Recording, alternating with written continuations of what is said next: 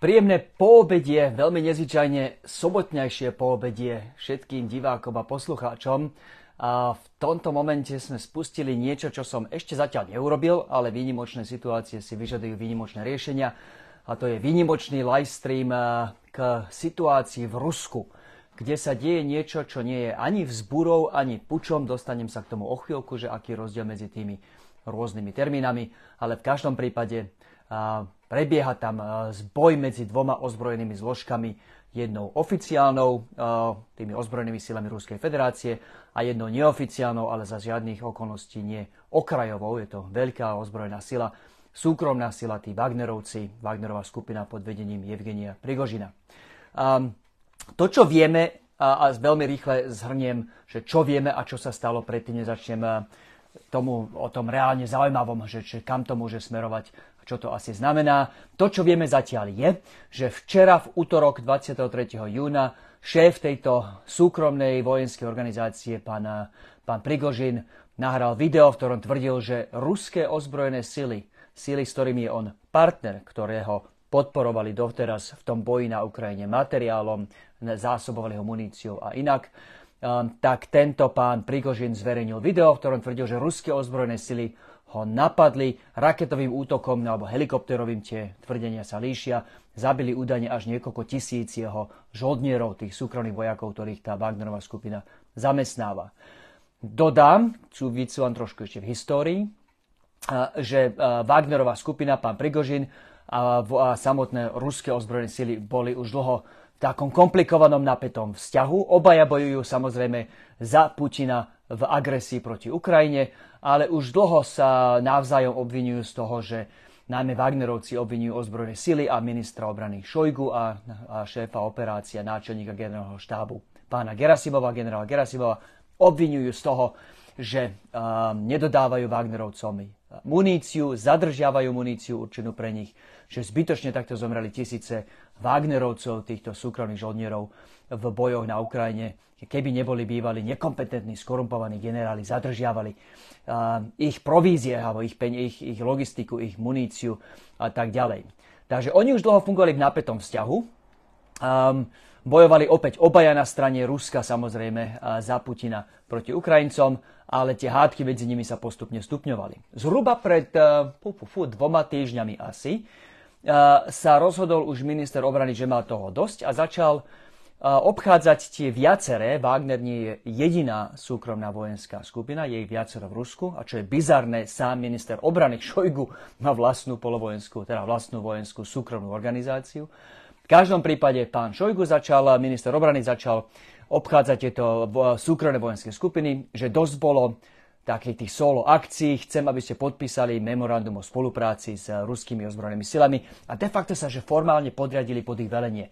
Podpísali to samozrejme tá jeho, Šojgova, ministrová osobná polovojenská, teda súkromná vojenská organizácia, podpísali to Kadirovci, tí ľudia, tí, tí, tí Čečenci pod vedením Ransana Kadirova, ale odmietol to podpísať pán Prigožin, ktorého Wagnerovci povedali, že sa nebudú podriadovať tomuto skorumpovanému, nekompetentnému veleniu v Moskve a že sa radšej stiahnu z bojov na Ukrajine. A skutočne po tom, čo hlavne Wagnerovci, nielen, ale hlavne Wagnerovci pomohli dobiť Bachmut, to mesto zhruba v strede tej hranice toho východného pásma, ktoré Rusi okupovali, tak skutočne Wagnerovci sa z bojov na Ukrajine stiahli. Potom bolo chvíľku ticho až na tie prestrelky, opäť ohľadne toho podpisu memoranda o spolupráci, až to včera vybuchlo doslova tým, že Príkožin povedal, že ruské sily ma napadli, zabili tisíce mojich ľudí. Toto už tak nenechám. Títo ľudia sú evil, sú to zločinci, zloba čistá zloba a že idem sa s nimi vyrovnať. No a tu sa dostávame k tomu, že čo sa vlastne potom následne stalo. To, čo sa stalo fyzicky na zemi ako, v Rusku je, že Wagnerovci zjavne obsadili Rostov na Done, čo nie je žiadne malé mesto, to je 11. najväčšie mesto v Rusku, vyše milióna ľudí. Uh, veliteľstvo operácie všetkých južných síl Ruskej federácie uh, sú, uh, Ruskej federácie sú práve, je, toto veliteľstvo je práve v Rostove na Done. Um, E, majú ho zjavne v tomto momente pod kontrolou. Ďalšia skupina Wagnerovcov vyrazila smerom na Moskvu, na sever a vraj sa bojuje pri Voroneži. Sú rôzne chýry a rôzne informácie o tom, čo všetko je a nie je pod kontrolou Wagnerovcov, vraj aj Krasnodar dole na juhu, ešte na juhu aj od Rostova, vraj aj Volgograd už e, sú buď pod kontrolou, alebo sú, e, že sa o ne bojuje. Či to tak naozaj je, ťažko potvrdiť. V každom prípade aj samotný Putin potvrdil, že Rostov je v rukách Wagnera a slúbil, že bude, bude oslobodený. A, a zdá sa, že tie informácie, že sa bojuje minimálne pri Voroneži, sú dôveryhodné. Nie je to puč, a tu sa vraciam k tej terminológii, lebo je dôležitá. A Prigožin, keď začal svoju operáciu, povedal úplne jasne, ja mám problém s generálmi, ktorí riadia vojenskú operáciu v, e, na Ukrajine, a to sú najmä e, minister obrany, v Rusku je to generál Šojgu a samotný generál Gerasimov, náčelník generálneho štábu, ktorý šéfuje aj operácii. Títo ľudia sú zloba, e, zabíjajú moji ľudí a tak ďalej. Mám problém s nimi, toto nie je puč, ja nemám problém s prezidentskou autoritou, ktorú rešpektujem. Treba vedieť, že Prigožin bol kedysi veľmi blízky Putinovi. Vlastnil reštaurácie, ktorý, do ktorých Putin vodil svojich hostí. V jeho reštauráciách Prigožinových svojho času večeral aj George Bush, mimochodom americký prezident, s Putinom. Neskôr ho Putin odmenil tým, že mu dal kontrakt na zásobovanie ruskej armády jedlom na čom samozrejme Prigožin kráľovský zbohatol a tak sa začala jeho kariéra neskôr ako majiteľa súkromnej armády, ale oni si niekedy boli fakt blízko, sú z Petersburgu obaja. Uh, Wagner mimochodom, pardon, Wagner, Prigožin uh, mimochodom má za sebou pohnutú kariéru kriminálnika, je to chlap, čo sedel v base už za komunizmu, um, za krádež a, a násilné prepadnutie, lúpež a tak ďalej. No, späť, e, späť e, k tomu, či to je puč alebo nie. Prigožin začal túto operáciu v piatok s tým, že nespochybnem autoritu Putina. Ja mám problém s tým, ako Šojgu a Gerasimov vedú túto vojnu. De facto to Zafar zarámoval ako súboj medzi tým, e, že kto lepšie naplní rozkazy Putina na Ukrajine. Šojgu a Gerasimov Prigožin hovorí, že to nevedia robiť, si títo ľudia sú nekompetentní a skorumpovaní, ja to viem robiť lepšie ja potrebujem ich odstaviť, ale veľmi si dal bacha, aby rešpektoval autoritu Vladimíra Putina. Zrejme očakával, neviem sa mu vžiť do hlavy, ale, ale pozeral som tie videá, kde si sadne s ľuďmi, s generálmi ruských vojenských síl, ktorí v Rostove na Done zatkne, vlastne sú jeho zajatci v tom danom momente. Sadne si s nimi, on ich prehovára. Uh, však ja nejdem proti vám, ja idem proti, uh, proti, ja nejdem proti Putinovi, ja idem proti uh, Šojgovi a, a Gerasimovi a, a pomôžte mi sa k ním dostať. Zjavne Prigožin dúfal, že ruské vojska sa pridajú k nemu a že Putin pochopí, že, že Šojgu a Gerasimov uh, už mu nie sú užitoční uh, a že sa možno Prigožin stane nielen šéfom tejto súkromnej organizácie, Wagnerovci, ale možno aj šéfom celej vojenskej operácie a kto vie, možno aj ministrom obrany. To, že má väčšie politické ambície, je dlhšie známe. On to, on to už um, dávnejšie o sebe hovorí. Um, je veľmi viditeľný na tých ruských sociálnych sieťach, či Telegram, či v kontakte. Ale zdá sa, že fakt Prigožin začal tým, že opäť nechcem zvrhnúť Putina. Toto je o vyrovnaní účtov zo Šojgu a Gerasimovou, ktorými nepomáhali, hádzali mi pole na podnohy a teraz údajne ešte zabili mojich ľudí pri nejakom raketovom útoku. Situácia sa zmenila po vystúpení Vladimíra Putina dnes, v sobotu 24. ráno. A pretože Putin jasne povedal, bez toho, aby pomenoval Prigožina, ale povedal, to, čo sa stalo, je zrada tí, čo nás zradili v tomto momente boja s Ukrajinou, v momente našej, našej svetej vojny, nie, to nie sú jeho slova, trošku preháňam, uh, budú potrestaní a Rostov na Done bude znovu oslobodený. Inými slovami, um, ak Prigožin rátal s tým, že ho jeho bývalý patron a kamarát Putin poverí vedením operácie a, a, a vymení, za, vymení Gerasimova a Šojgu za ňo, tak to sa nestalo. Putin sa jasne, pridal na stranu svojich, svojich oficiálnych ozbrojených síl a bez toho, aby pomenoval Prigožina menom, v tom prejave jasne povedal, že bude potrestaný. Na to vydal Prigožin ďalšie také krátke video, kde hovorí, že je to chyba. V tomto momente sa ešte nevyjadril inak kriticky voči Putinovi, ale v tomto štádiu je jasné, že v očiach ukrajinskej, pardon, v očiach ruskej vlády Prigožin už nie je jedným z ozbrojených síl, ktorá doteraz bola užitočná v agresii proti Ukrajine, už je teraz vzbúrenec, už je teraz v podstate uh, pučista, či chce, či nechce, pretože už ide aj proti civilnej autorite, ktorá ho jasne odsudila jeho kroky jasne odsudila. A je otázkou, či Prigožin teraz, uh, teraz bude vedieť zo situácie vyklúčkovať, alebo či si povie, pozrite sa, ak to Putin nechápe, čo sa tu deje, tak idem aj po Putinovi. Ešte sa to inými slovami, niečo, čo sa nezačalo ako puč, sa ešte na puč môže podľa mňa zvrhnúť, keď a ak Prigožin pochopí, že Putin ho hodil cez palubu, ak teda dúfa, že sa bude môcť tým nejak dohodnúť na tom, že formou vojenského násilia voči Gerasimovi a Šojgu zosadí Gerasimova a Šojgu a on sa stane šéfom, no tak to sa nestane. Putin sa jasne pridal, postavil proti Prigožinovi. Má šancu uspieť? Veľká otázka. V jednom momente mali Wagnerovci muzikanti, ako si hovoria, pretože Wagner je samozrejme podľa toho nemeckého skladateľa. V jednom momente mali muzikanti až takmer 50 tisíc ľudí. Um, už ich dávno nemajú. Tých 50 tisíc ľudí boli hlavne uh, väzni, ktorých uh, Putin a ruské vojenské civilné autority poprepúšťali, aby mohli potom ísť bojovať v mene Wagnera a v mene Ruska na ukrajinskom fronte. Strašne veľa z nich umrelo. Len pri bitke o Bachmut podľa samotných slov samotného Wagnera umrelo 20 tisíc jeho vojakov. Nevieme, koľko ich teraz má pod velením, pod kontrolou, ale určite sú to tisíce, ak nie 10 tisíce. Um, niekde som zachytil, že 25 tisíc ľudí má pod kontrolou. Čiže v princípe 25 tisíc ľudí, vojakov, tiahne na Moskvu. Lenže samozrejme proti sebe majú 1,1 miliónovú armádu Ruskej, Ruskej federácie, plus ani nerad tam samozrejme FSB, tajnú policiu, ktorá má svoje sily, normálnu policiu, ktorá má samozrejme výzbrojencov a tak ďalej. Inými slovami, matematika nepustí, pokiaľ sa na Prigožinovú stranu nepostavia bežní vojaci nie z jeho Wagnerovej skupiny, ale z samotných ozbrojených síl Ruskej federácie, pokiaľ sa na jeho stranu nepostavia policajti, ľudia z FSB a iní, nemá šancu uspieť. 25 tisíc proti 1, niečo milióna, vyberte si, a, a, hovorí samé za seba.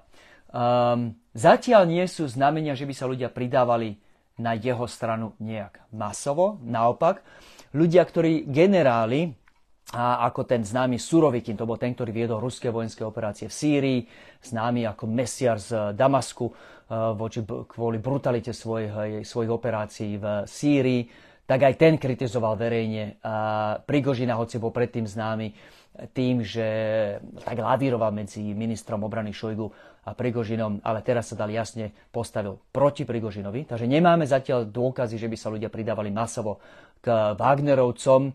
Um, aj keď fakt, že sa, ak sa potvrdí fakt, že naozaj sú pod jeho kontrolou a niektoré tie iné mesta, o ktorých tvrdí, že sú pod jeho kontrolou, mesta ako Krasnodar či Volgograd, to nie sú mesta, ktoré by bol býval vedel dobiť tými pár desať tisíc ľuďmi tak rýchle. Sú stovky kilometrov od seba, sú to miliónové mesta, každé z nich.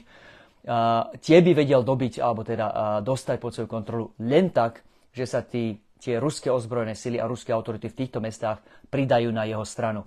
Um, to by mohlo naznačovať, že tá jeho rebélia sa šíri rýchlejšie, uh, ako si myslíme, ale v tomto štádiu je potvrdené len toľko, že má pod kontrolou Don, uh, Rostov na Done a že sa bojuje pri Voroneži. To ostatné sú len chýry a fámy. A nezabúdajme, že Prigožin sám je absolútny majster šírenia uh, chýrov a fám o samom sebe.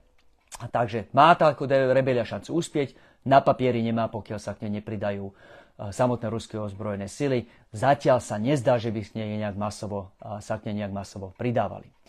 Druhá veľká otázka, čo z toho vyplýva, má, bude to mať nejaký dopad na ruskú vôľu bojovať na Ukrajine? A krátka odpoveď, že nie. Toto nie je ten boj medzi Wagnerom a ruskými ozbrojenými silami. Zatiaľ to nie je boj medzi Wagnerom a ruskou vládou, aj keď sa to v tom môže zvrhnúť, ako som povedal.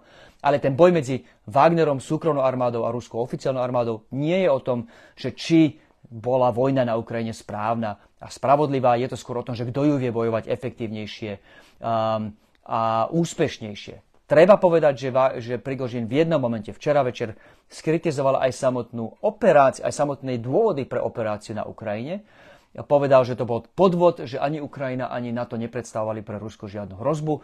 Ja by som nepripisoval tým slovám veľkú váhu, vidím to len v tom kontexte, že sa pokusil nájsť ďalší argument proti Šojgu a proti Gerasimovi. Chcel povedať, že títo ľudia klamali Putinovi e, a pod falošnou zámienkou ho vtiahli do vojny. Ja to vidím len v tomto kontexte, že išlo opäť o ďalší, ďalšiu líniu argumentu proti ľuďom, ktorých nenávidí, proti ktorým vlastne práve vyhlásil vojnu. Samotný, je dôležité vedieť, že samotný Prigožin údajne povedal, že sa chce vrátiť do bojov v Bachmute a bude samozrejme bojovať za stranu Ruska proti Ukrajine. Čiže to, čo sa deje, nie je um, v tomto štádiu zbúra v zmysle, že Wagnerovci chcú prestať bojovať proti Ukrajine v mene Ruska. Je to boj o to, že kto vie kompetentnejšie a efektívnejšie viesť tú ničím neodvodnenú brutálnu ruskú agresiu voči Ukrajine. Čiže odpoveď na otázku, či tieto boje sú znamením, že sa, že sa otáča ruská politika voči, voči Ukrajine, je veľmi jednoduché. Nie. Nikto z protagonistov, či Putin, či Prigožin, či Šojgu, či Gerasimov, nechcú vojnu proti Ukrajine ukončiť tá jediná nezhoda v nich, medzi nimi je, ako ju viesť. To však neznamená, to je tá posledná otázka, ktorú som sa chcel venovať, než sa dostanem k vašim otázkam. To však neznamená, že tieto nepokoje nebudú mať dopad na ruskú schopnosť brániť sa a ukrajinskú schopnosť znovu dobiť územia, ktoré ruskí okupanti zabrali od roku 2014 a, a pridali k ním roku, od roku 2022. Rostov na Done, ako som už spomenul, nie je hociaké mesto. Je to aj sídlo veliteľstva južného okrsku ruských ozbrojených síl. Um, neviem potvrdiť, videl som opera- informácie v niektorých našich denníkoch, že je to aj operačné, sídlo operačného veliteľstva všetkých operácií v, na Ukrajine. Tým som si nie istý. Je, som si istý, že je tam, že tam sídli veliteľstvo toho južného krídla ruských ozbrojených síl. Či sa odtiaľ aj riadia operácie voči Ukrajine, to neviem povedať a neviem to potvrdiť. V každom prípade je to dôležité logistické sídlo. Tade prechádza munícia, sklady a tak ďalej. Um, a už len ten fakt, že ľudia, ktorí majú plánovať a ktorí by mali v čase prebiehajúcej vojny s Ukrajinou riadiť dodávanie munície, paliva, benzínu, nafty, rakiet a tak ďalej, spravodajských informácií na Ukrajinu, no tak teraz nerobia, pretože sú zajadcami Wagner, Wagnerovej skupiny a riešia proste svoju vlastnú existenciu a, a v niečom, že svoju vlastnú slobodu, ak nie svoj vlastný život. A, takže to nejaký dopad určite na a, ruskú schopnosť brániť tie územia, ktoré okupovali, bude mať. A, nehrozí tu, pretože Wagnerovci si dá, nehrozí tu, že by sa ruské vojska na Ukrajine ocitli, e, v, e, stali terčom bojov z oboch strán, že by na nich útočili z jednej strany Ukrajinci a z druhej strany Wagnerovci. Wagnerovci si dávajú bacha, zakročili proti ruským vojskám len na ruskom území, nie na Ukrajine. Čiže tie ruské vojska, ktoré bránia okupované územia, ktoré dobili, nie sú Wagnerovcami nijak dotknuté, ale hovorím, tie logistické centrá v Rusku, ktoré zásobujú ruské vojska na Ukrajine, už dotknuté sú. Ale v každom prípade nehrozí tu, že by, sa, že by ruské vojska na Ukrajine sa ocitli pod palbou z oboch strán, čo by bolo samozrejme devastačné. To sú také situácie, kedy sa tie Ruska, kedy sa tá vôľa bojovať potom zlomí a tie vojska sa jednoducho rozprchnú. To sa stalo napríklad minulý rok na jeseň hore pri, pri Charkive, keď sa podarilo Ukrajincom postúpiť niekoľko desiatok, ak nie stová kilometrov za pár dní, hlavne preto, že proste spanikárli tie ruské vojska. Toto zdá sa, že sa nedeje, ani to zatiaľ nehrozí, ale pokiaľ sa potvrdí opäť, že Rusi uh, nevedia zásobovať svoje vojska, lebo proste bojujú ľudia, čo by mali riešiť ich zásobovanie, sú zajadcami Wagnerovcov a riešia úplne iné problémy, tak to samozrejme uh, morálku ruských vojsk uh, na Ukrajine ovplyvní a nehovoriac o tom, že ak by sa podarilo Wagnerovcov napredovať ďalej na sever, k Moskve. Už tak aj tí ruské vojaci na Ukrajine budú nervózne poškolovať a po svojich vlastných veliteľov hovoriť, na koho strane teraz si. Na Putinovej či na Wagnerovej. A kto tu ide na vrch v tejto bitke. Um, to všetko bude mať dopad na Ukrajincov a, a samozrejme zvýši šance, že Ukrajina bude schopná znovu dobiť späť územia, ktoré jej Ukrajin, Rusi totálne nelegálne zabrali od roku 2014. Fajn, toľko taký dlhý úvod za mňa. Ospravedlňujem sa, že skoro pol hodina, ale fakt toho nebolo málo a snažil som sa bez toho, aby som vás zahltil ísť aj trošku do histórie a do kontextu. Teraz už ťukám do mobilu, ospravedlňujem sa za to trasenie, ale snažím sa otvoriť vaše otázky. Um, Super, super. Tu sa pýta sa Bitcoin Cryptoman, čo asi nebude práve meno, ale zdravím napriek tomu. Či nie je práve toto taká situácia, kedy nevieme, kto sa môže dostať v Rusku k jadrovým zbraniam. Nemalo by teraz na to zasiahnuť. Odpoveď na to druhé, že určite nie. Zasiahnutie na to by znamenalo, že by, že by sme sa ocitli vo vojne s Ruskom, čo by bola pohroma sama o sebe. Pripomínam, že už sme raz zažili situáciu, že v Rusku bol, bola výmena vlády a dokonca aj vojenský prevrat, ktorý následoval po tej výmene vlády. Bavím sa tu o rokoch 90-91 a, a, a napriek tomu sa podarilo kontrolu nad jadrovými zbraniami udržať. Um, takže určite neplatí, že nad aliancia by mala zasiahnuť. To by bolo naopak niečo, čo by vedelo zjednotiť v podstate celé Rusko v boji proti nám a to by bolo to najpravdepodobnejšou situáciou, ktorá by tou cestičkou, ktorá by mohla viesť k nejakej jadrovej výmene. Aliancia zasahovať určite nebude. Um, či a kto sa dostane k jadrovým, či by sa mohol Prigožin dostať k jadrovým zbraniam, ako hovorím, za normálnych okolností 25 tisíc voči 1,1 milióna ľuďom nedáva mu príliš veľkú šancu. Um, ale treba povedať, že Prigožin je má takú históriu, ako má. Toto nie je žiaden demokrat, tento jeho puč. Ak sa to zmení v pokus o puč a ak Prigožin fakt v nejakom momente pochopí, že, že to je fakt teraz už, že buď on alebo Putin. A pretože potom, čo Putin hodil cez palubu, Prigožin už neskončí dobre, pokiaľ sa nedostane k moci. A teraz si už neviem predstaviť, že sa nejak dohodnú po tom, čo prezident Ruskej federácie síce nie menovite, ale implicitne jasne označil Prigožina za zradcu uprostred vojny. Uh, takí sa strieľajú. Uh, takže neviem si predstaviť, že by to pre Prigožina skončilo. Dobre, keď Prigožin pochopí, že inú cestu ako zvrhnúť aj Putina nemá, potom sa to môže zmeniť v puč. Ak by ten puč náhodou uspel, Prigožin nie je žiadne neviniatko, naopak je to chlap, ktorý je, ja hovorím, kriminálny gangster, odsedel roky v base. Uh, ak ľuďom na Ukrajine správa nesmierne kruto, sú známe videá, kde jeho ľudia kladivom zabíjajú zajacov, ukrajinských zajatých vojakov. Toto by bola pohroma samozrejme, ak je, je, nie je veľa scenárov, ktoré sú horšie ako Vladimír Putin pri moci, ale Evgení Prigožin pri moci by asi bol jedným z nich. Ako však hovorím, nie je to veľmi pravdepodobný scenár, pretože neviem si predstaviť reálne, ako by uspel. Prechádzam na ďalšie otázky. Ospravedlňujem sa to ťukanie, ak sa to hýbe. Ďakujete za ten prehľad, nemáte za čo. Toto je fakt nezvyčajná situácia. A v tom, že nie je to každý deň, keď, keď sa nám udeje niečo takéhoto v, v jadrovej veľmoci a v Rusku. Lucia sa pýta, aha, Lucia, že čo Bielorusko, tam sa tiež začína hýbať situácia, trochu kontextu. Bielorusko má samozrejme veľmi úzkú vojenskú spoluprácu s Ruskom. Z územia Bieloruska útočia ruské vojska na Ukrajinu, ale neútočia tam samotné bieloruské vojska. Aleksandr Lukašenka, šéf, prezident Bieloruska, si, si zatiaľ podar, sa, sa mu zatiaľ podarilo obhájiť si tú líniu, že že neťahajte ma do vojny, neťahujte tam moje vojska. Vojna nie je v Bielorusku populárna Zatiaľ, čo v Rusku podporuje agresiu voči Ukrajine, a aké veľké počty ľudí, neviem tie čísla z hlavy, ale sú to veľké väčšiny. V Bielorusku platí obavy z vojny. Lukašenka sám veľmi dlho bol v podstate že veľmi populárny a my mu hovoríme, a je právom hovoríme diktátor, ale on nebol nepopulárny v tých prvých rokoch práve preto, že Zatiaľ, čo všade okolo neho bol chaos, v Rusku po vojenské prevraty, Ukrajina ešte v niečom v tých ranných štádiach ešte horšie, v Gruzínsku občianská vojna, uh, Zakaukasko bolo vo, vo vojne od, od, od uh, celé, celé dekády, tak práve Bielorusko pod jeho vedením, pod vedením tohto bývalého šéfa JRD, kolchozníka, komunistického aparáčika, bolo takou oázou stability. Um, on im vždy sluboval mier, ja sa pod môjim vedením sa vždy vyhnete vojne, násiliu, nepokoju k ekonomickým krízam, budete chudobnejší možno ako Západ, ale bude tu pokoj, tak toto nie je človek Lukašenka, ktorý by sa teraz nejakým nadšením vrhal do Putinovej avantúry na Ukrajine, obzvlášť po tom, čo začalo byť úplne jasné v tých prvých dňoch, že to Putin nemá premyslené.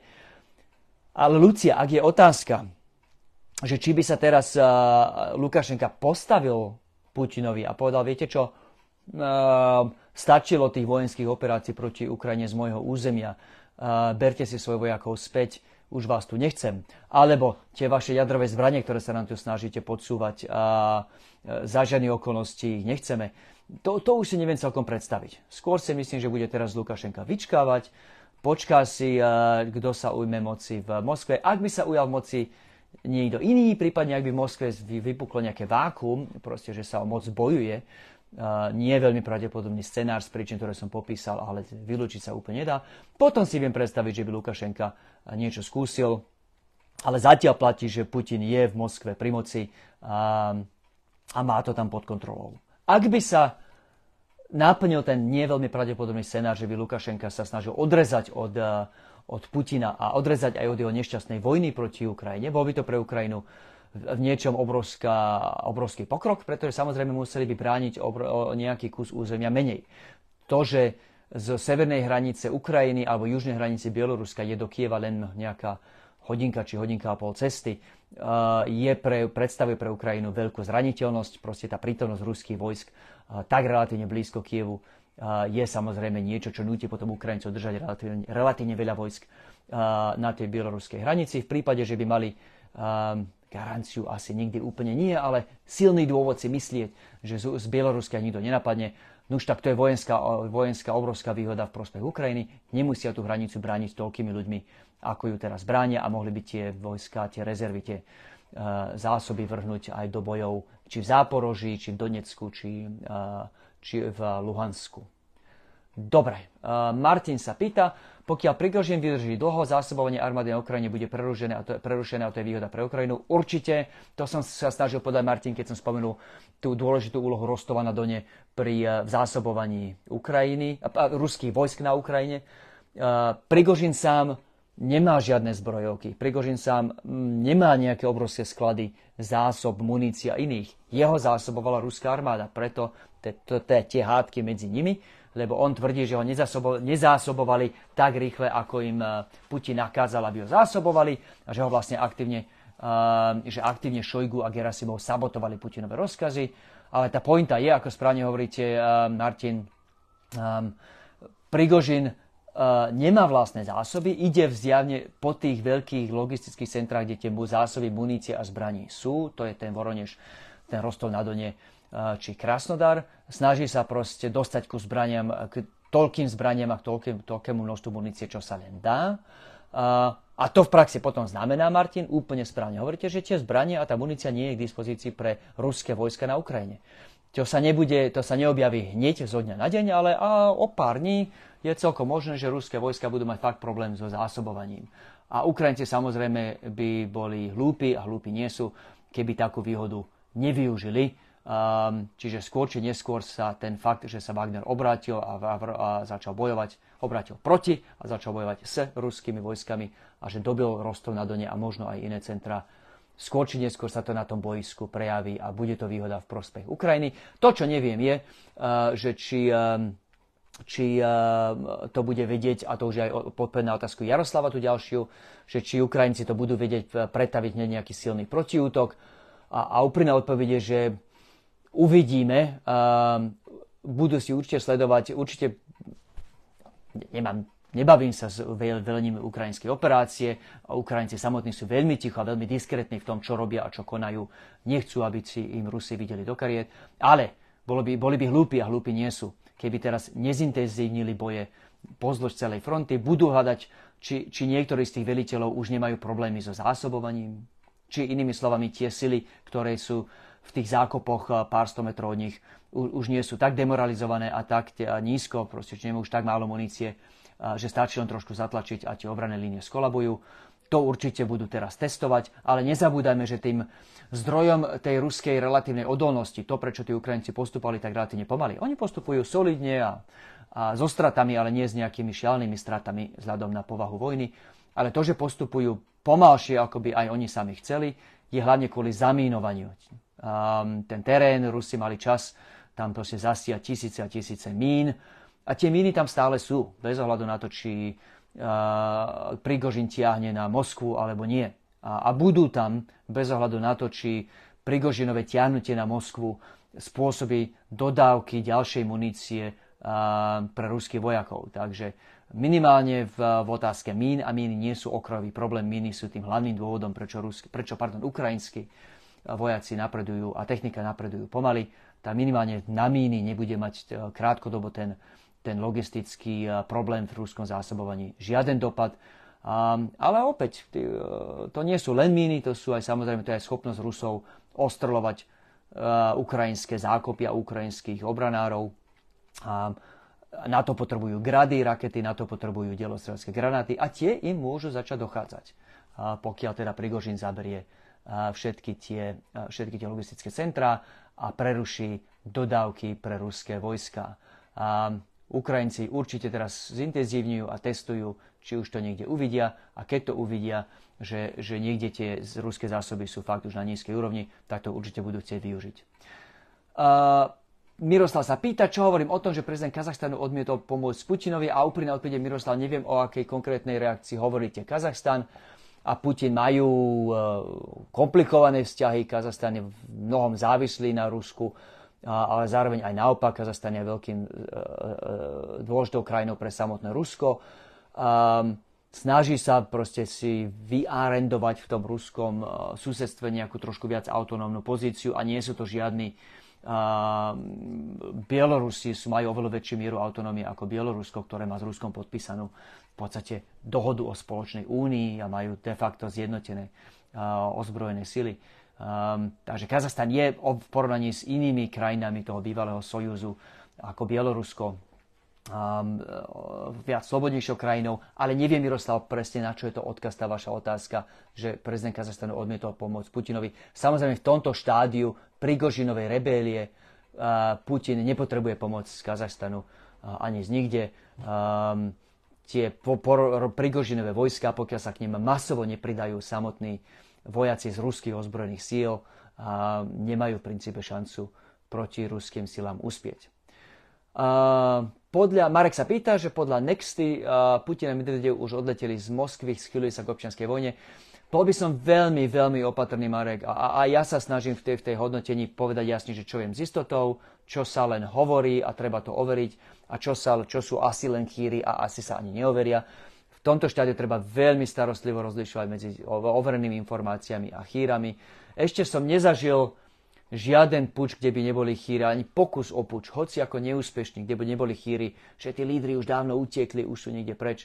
Toto je také, že, že hneď druhá strana toho manuálu o puči je, že šíriť chýry o tom, že a tí lídry, ktorí sú cieľom toho puču, už utiekli. Bral by som to s obrovskou rezervou. Opäť z Rostova na Done, ktorý je teraz v rukách Prigožina, do Moskvy je viete koľko kilometrov? 1200 kilometrov. To je 1200 kilometrov územia, kde má Rusko svoje vojska, svojich policajtov, a svoju tajnú políciu, tí chlapi sú vyzbrojení a, a v tomto štádiu už majú jasný pokyn, že Prigožin nie je kamarát, Prigožin je zradca. A, či sa vie 25 tisíc ľudí, hoci teraz zásobený tou technikou a muníciou, ktorú ukradli z Rostova na Done, ktorú chcú ďalšiu nabaliť v Voroneži a inde. Či sa vie 25 tisíc ľudí, hoci ako vyzbrojených, prebojovať v Moskve, odpovede, že nemajú šancu, pokiaľ nezlomia lojalitu samotných ruských policajtov a vojakov v regulérnych ozbrojených silách. A, ale ten moment, ak k nemu vôbec niekedy príde, od neho sme veľmi ďaleko a Putin a Medvedev určite neodletia, a pokiaľ by to nebolo pre nich už nachýlené. Áno, Marek, možno mi poviete, že, ste, že aj v, v samotnej Moskve, v uliciach Moskvy, bolo vidieť obrnené transportéry a iné.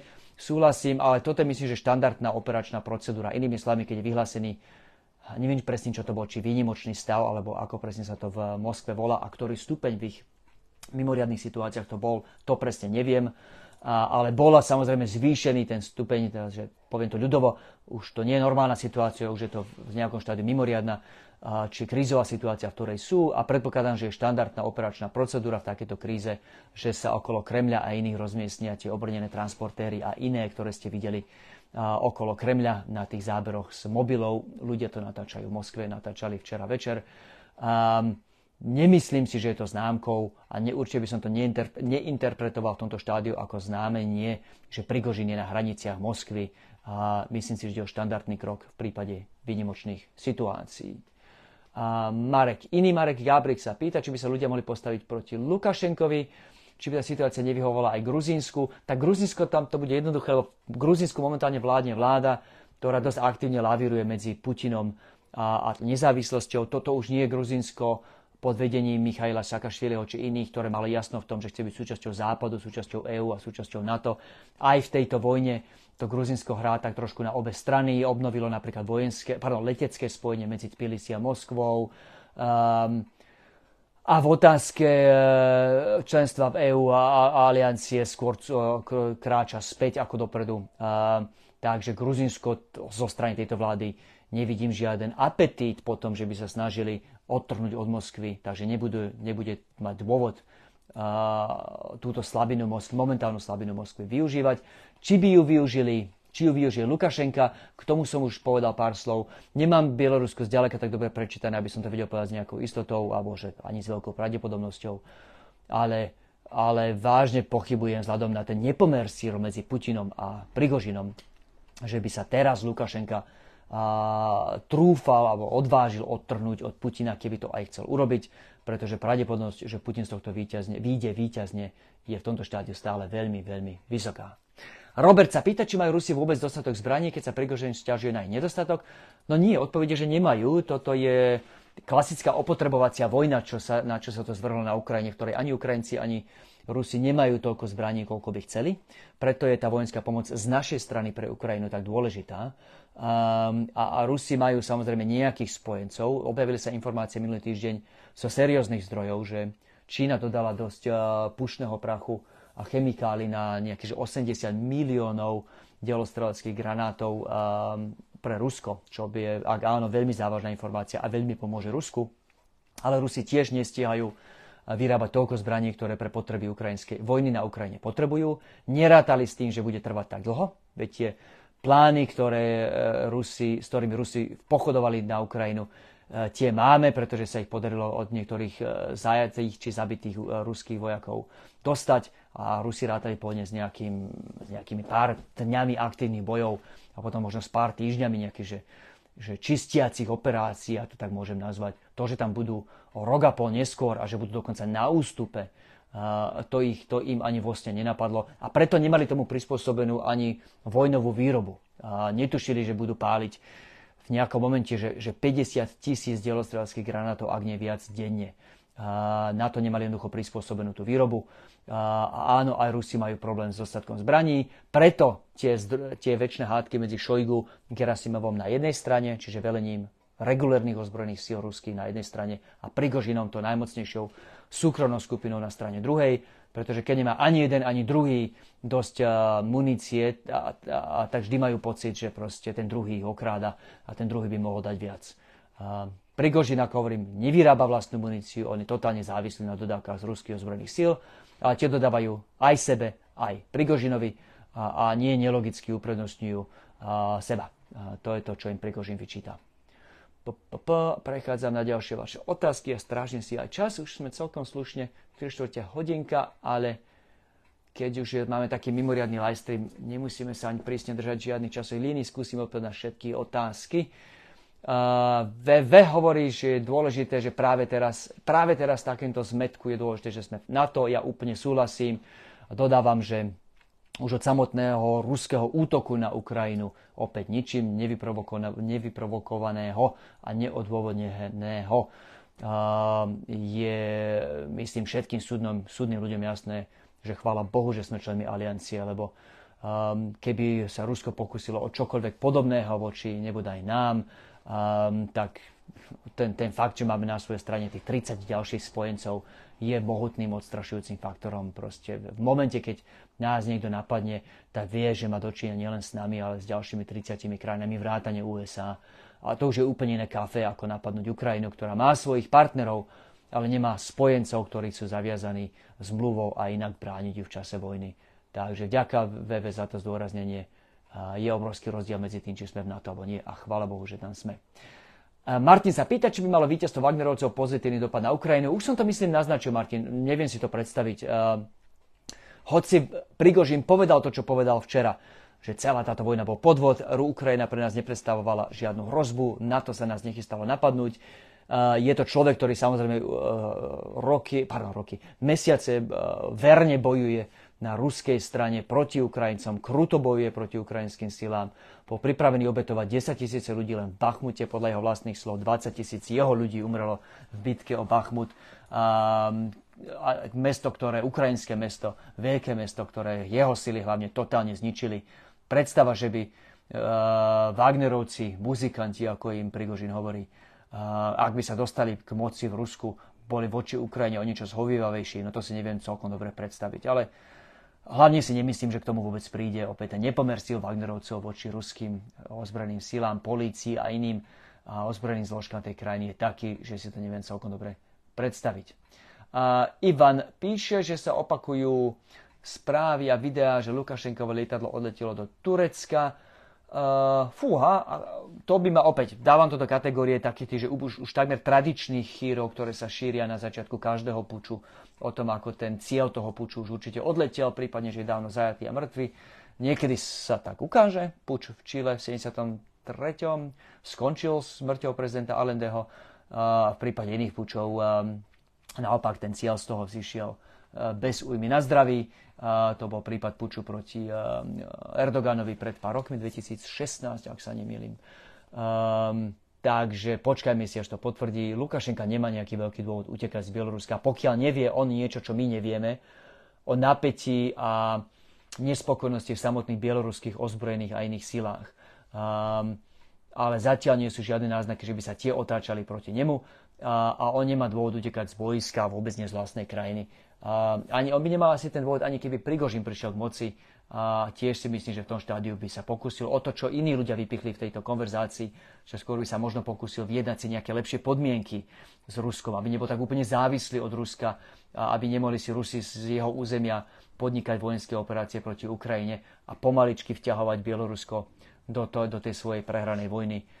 Viem si živo predstaviť, že radšej ako utekať z Bieloruska by Lukašenka aj v prípade víťazstva nepravdepodobného, ale nie úplne vylúčiteľného víťazstva Prigožina, skôr by asi Lukašenka rokoval s Moskvou a, a neutekal by z boiska. To vidím ako pravdepodobnejšie.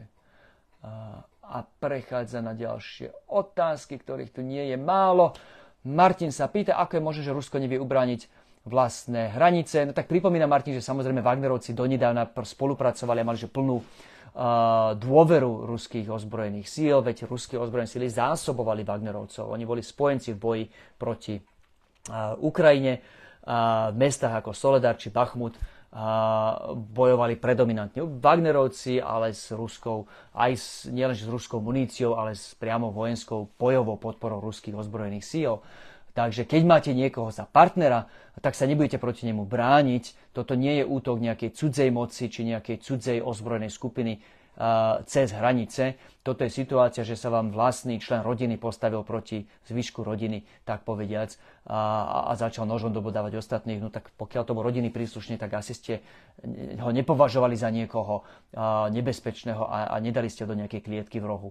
Uh, je to trošku neelegantný príklad, ale, ale len na vysvetlenie Martin Rusko samozrejme, hoci tam bolo napätie medzi Šojgu, ministrom obrany a, a náčelníkom generálneho štábu na jednej strane a Prigožinom na strane druhej, úprimne ani mňa by nenapadlo, že to napätie prerastie v otvorené boje. A, nedávna boli partnermi. Pripomínam, že Prigožin, ako hovorím, bol osobne veľmi blízky Putinovi celé roky vďaka Putinovi zbohatol, veď Putin mu dal ten kontrakt na zásobovanie catering ruských ozbrojených síl. Dobre, dopracovali sme sa, ak sa nemýlim, na koniec otázok. Zdravím týmto kopu známych ľudí, ktorí sa k nám dnes pridali a v hojnom počte.